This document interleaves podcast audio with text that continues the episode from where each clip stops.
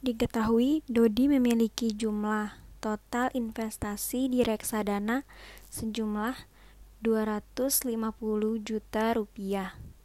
Maka, nilai total aset investasi pada reksadana Dodi adalah 250 juta rupiah.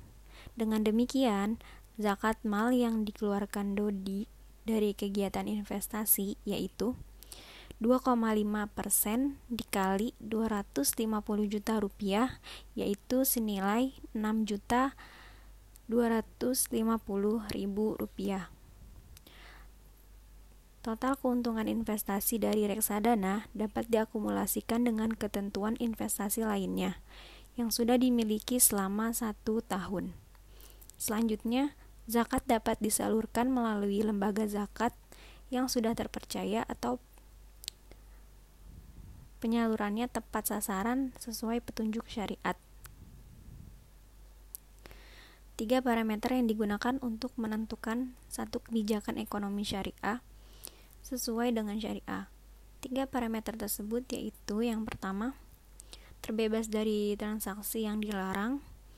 Yang kedua, sesuai dengan akad atau transaksi syariah.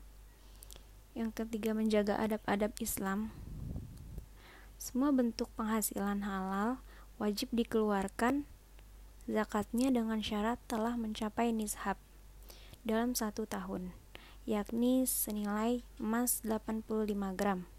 Zakat reksadana ini mempunyai kesesuaian syariah tercantum dalam fatwa DSN MUI nomor 20 tahun 2001 tentang pedoman pelaksanaan investasi untuk reksadana syariah.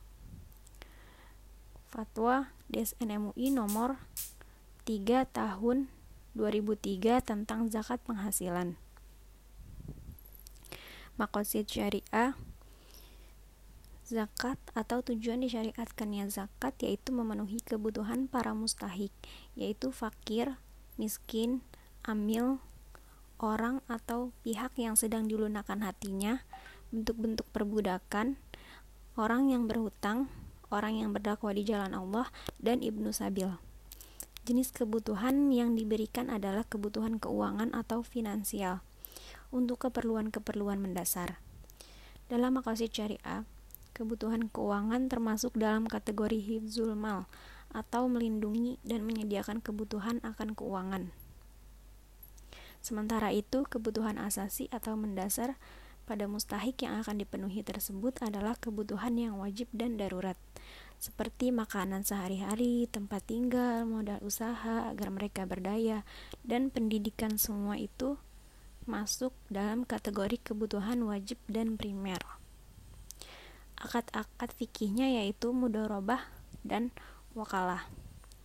Konsep dasar fikih yaitu pengaplikasikan Suatu metode harus mempertimbangkan kemaslahatan dalam rasionalitas kondisi perusahaan yang belum stabil dan kemampuan zakatnya atau zakah ability.